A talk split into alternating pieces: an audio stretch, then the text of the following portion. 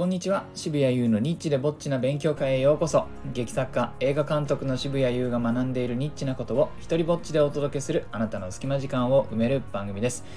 え今日はですね新婚旅行に行ってきました。というお話をしようかなと思います。えー、久しぶりに会ってしまいましたけれども、まあね、ちょっと本当にね、本当にいろいろ起こっていて、人生に。でね、話したいことばっかりなんですけども、そういうふうにね、人生が動いている時ほど、ラジオをこう手に取って更新するというタイミングがね、あったりなかったりするんですもちょっと空いちゃいましたが、えー、ね、旅行に行ってきました。僕も何年ぶり、結構な、結構行ってない。もうね、皆さんもそうでしょう。コロナがあったし、そんなね、気分でもなかったし、世界的にね。えー、でですね、あの、ちょうどコロナが、あの、来る前ぐらいに、え、妻がですね、え、そのまあ、当時は全然出会ってもいなかったわけなんですけどもその頃妻がこう行こうと思っていたヨーロッパの芸術を見る旅、ね、それに長いこと彼女は行きたくて。というかですね妻はあの芸術好きなんですね。今回の旅でなんかあすごい芸術好きな人なんだっていうのが分かったんですけれどもまあそのそれに長らく行こうと思っていてようやく行けそうなタイミングでね、あのまあ、世界的にコロナになってしまい行けず、えー、でその間に僕と出会ったり結婚したりがあったわけです。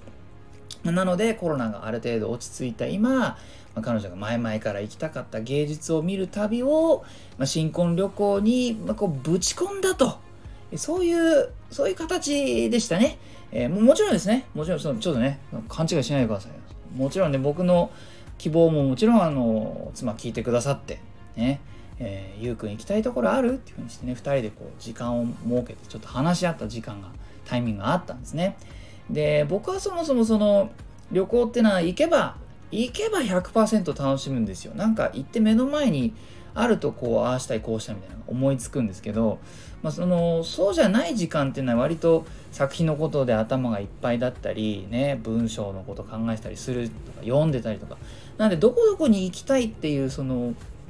遠い未来の想像力っていうのはあんまりなくて自分の現実の自分に対する想像力ってあんま使ってないみたいでね。思いつかないんですよ旅行どこ行きたいとかいうのが。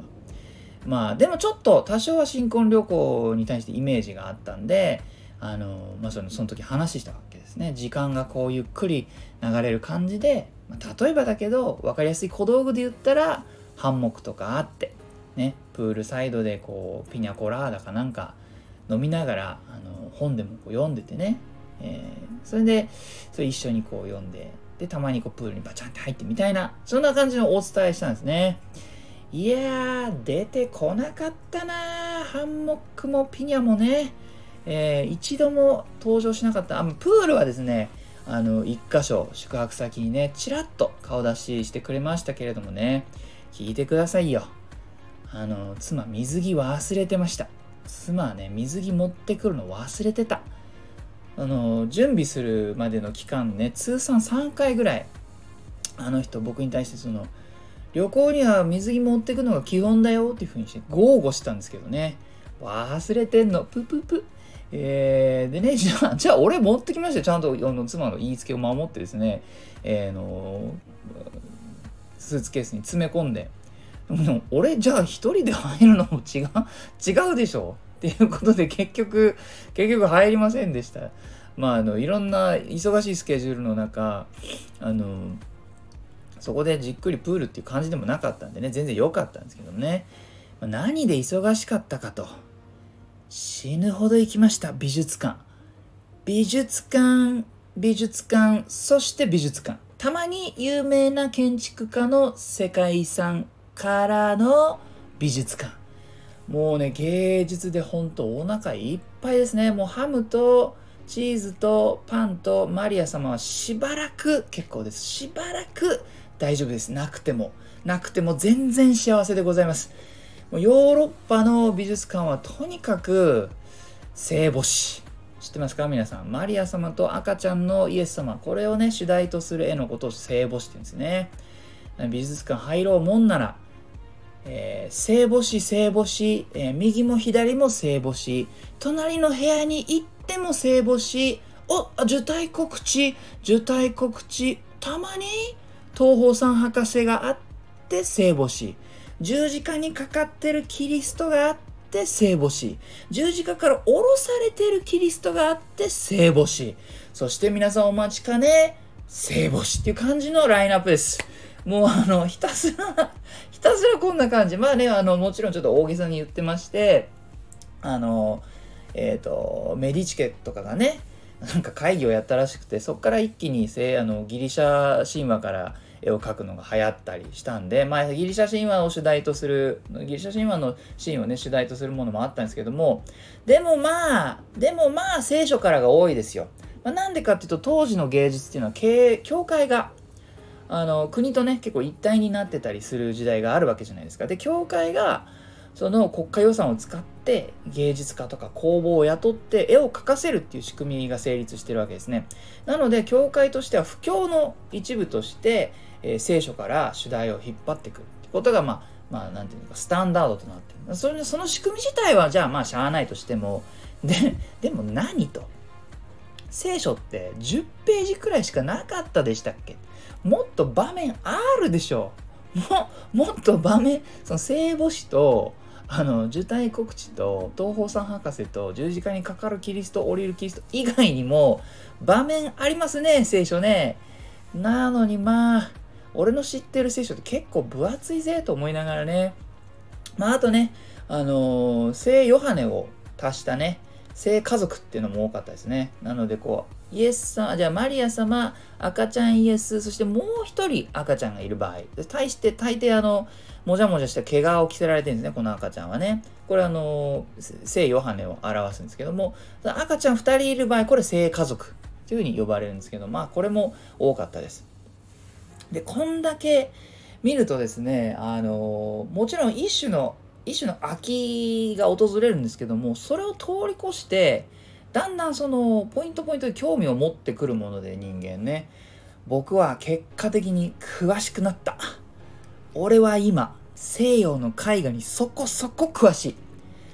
ねあの最初はですね、まあ、なんでこうなったかっていうと最初は美術館のオーディオガイドを聞いていたんですけど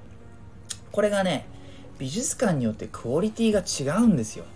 何なんですかね？作ってるのが学芸員さんなのか、まあ、誰なのかちょっとよくわからないです書いてないから。だけれどもがそのセンスなのか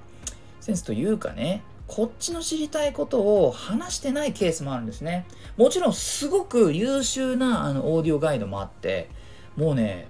全く何とも持ってなかった絵もまあちょっとちょっとここ何かなと思って気になるんでオーディオガイドね番号を入力して大抵こう聞くんですけどそうするとねもうね見方がガラッと変わるぐらいあの大事な絵貴重な絵そして感動する絵背中にもう鳥肌が立つようなね絵に見えてくるんですよ。なのでねこう絵画っていうのは知識とセットで見ないとダメなんだなっていうことも僕は今回学んだんですが逆に逆にこっちの知りたいことを全然話さないやれねこの絵は最初どこどこに飾ってあったものをえー、誰々が購入して後に今この美術館にありますみたいなね。あのー、そのルート。どう どうやって今ここにこの絵がたどり着いたかみたいな。なんだろうね。よく言うじゃないですか。あの人を紹介する時に学歴だけ言った言ってさそれで紹介した気になってるような人ってたまにいるんだけどもちろんそれで分かることもあるが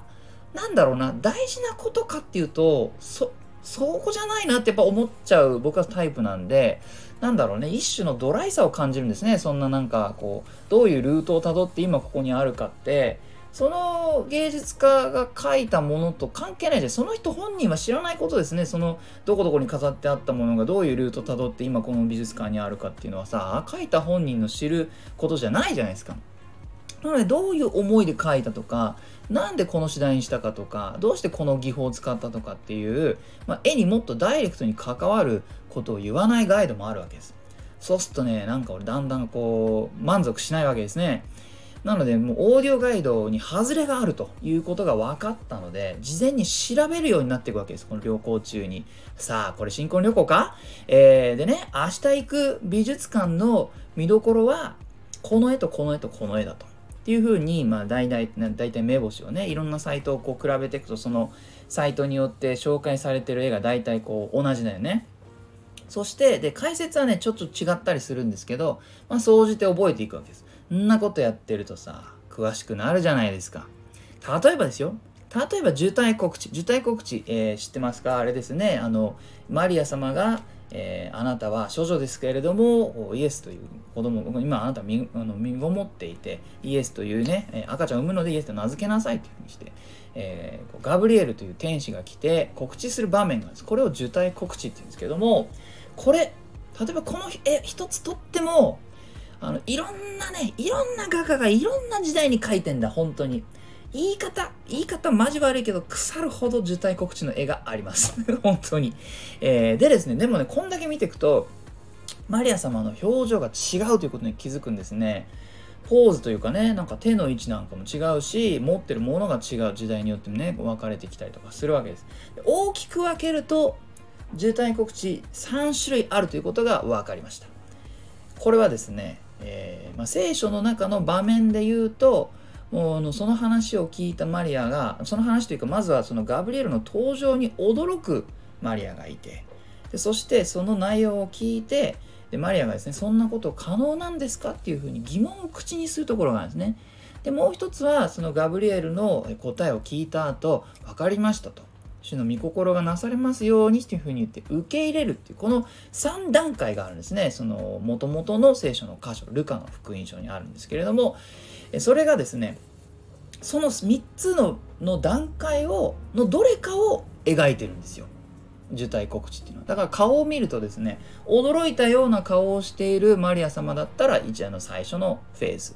で、えー、何かちょっとこう不思議そうな顔だとか手でちょっとこう疑問を表しているようなね少しくねってしてるポーズだったりするとこれはおそらく2段階目の疑問を口にしているところ。で落ち着いた表情だったりあのしている、えー、マリア様だったらこれは受け入れたところのマリアだっていうふうにね、えー、言われているとかそんなことをもうなんか分かるようになってきてですねそれなんで自治体告知の絵を見るとまずこれはどのタイミングなのかなっていうのを見るようになりそしてそのそのタイミングをどのようにして、ね、手なのか口なのか目なのか、えー、そしてそのそれをそれを投げかけているガブリエル自身はどういうポーズなのかどういう表情なのかどこを見ているのかみたいな風にして見るようになってくるわけですね。ね、まだまだ喋れるんですよ。聖母子もね、聖母子一つとってもですよ。ね、赤ちゃんのイエス様とそれを抱くマリア様。これもですね、これ一つとっても、後の方の時代になってくるとね、ただこれを書くだけじゃない画家が出てくるわけですね。えー、例えばです僕はねちょっと印象に残っているちょっとこれタイトル今あの失念しちゃいましたけれどもベネチアの画家だと思ったんですけど、えーと、当時の流行りの髪型をマリア様にさせたっていう、えー、絵があったんですね。えー、それとかねその時代似た時代の別の絵なんですけどもあの絶対ねマリア様自身は買うことができなかったであろうね宝石を身につけさせたりとかね、まあ、つまり芸術家たちっていうのはその与えられた主題の中でえー、個性を表現したり新しいことに挑戦していたんですよね。あの必ずしも自分で主題選べないんですよ。大抵はあの発注する側教会なのかパトロンなのかがこれをここに書いてくれっていうふうに、えー、発注するので主題は決まってることが多いんですよね。その中でじゃあ自分がやるんだったらそしてこんなにやり尽くされてるテーマだからこそどうやるのかというのが大事になってくるわけですね。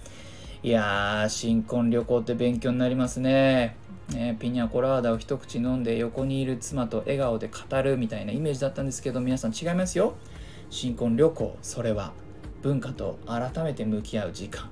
歴史を学び、己を見つめ直す時間、それが新婚旅行でございます。はい。えー、他にもね、ヨーロッパのホテルで起きた事件とかね、トイレ周り特に、それかね、電車予約のシステムがクソすぎて振り回されたこととかね、話したいこといろいろありますが、今日は、まあ、久しぶりの更新でしたけど、この辺で、え、お別れしたいと思います。えー、また放送してほしいよという方は、えー、よかったらハートマークをタップしたり、フォローしてください。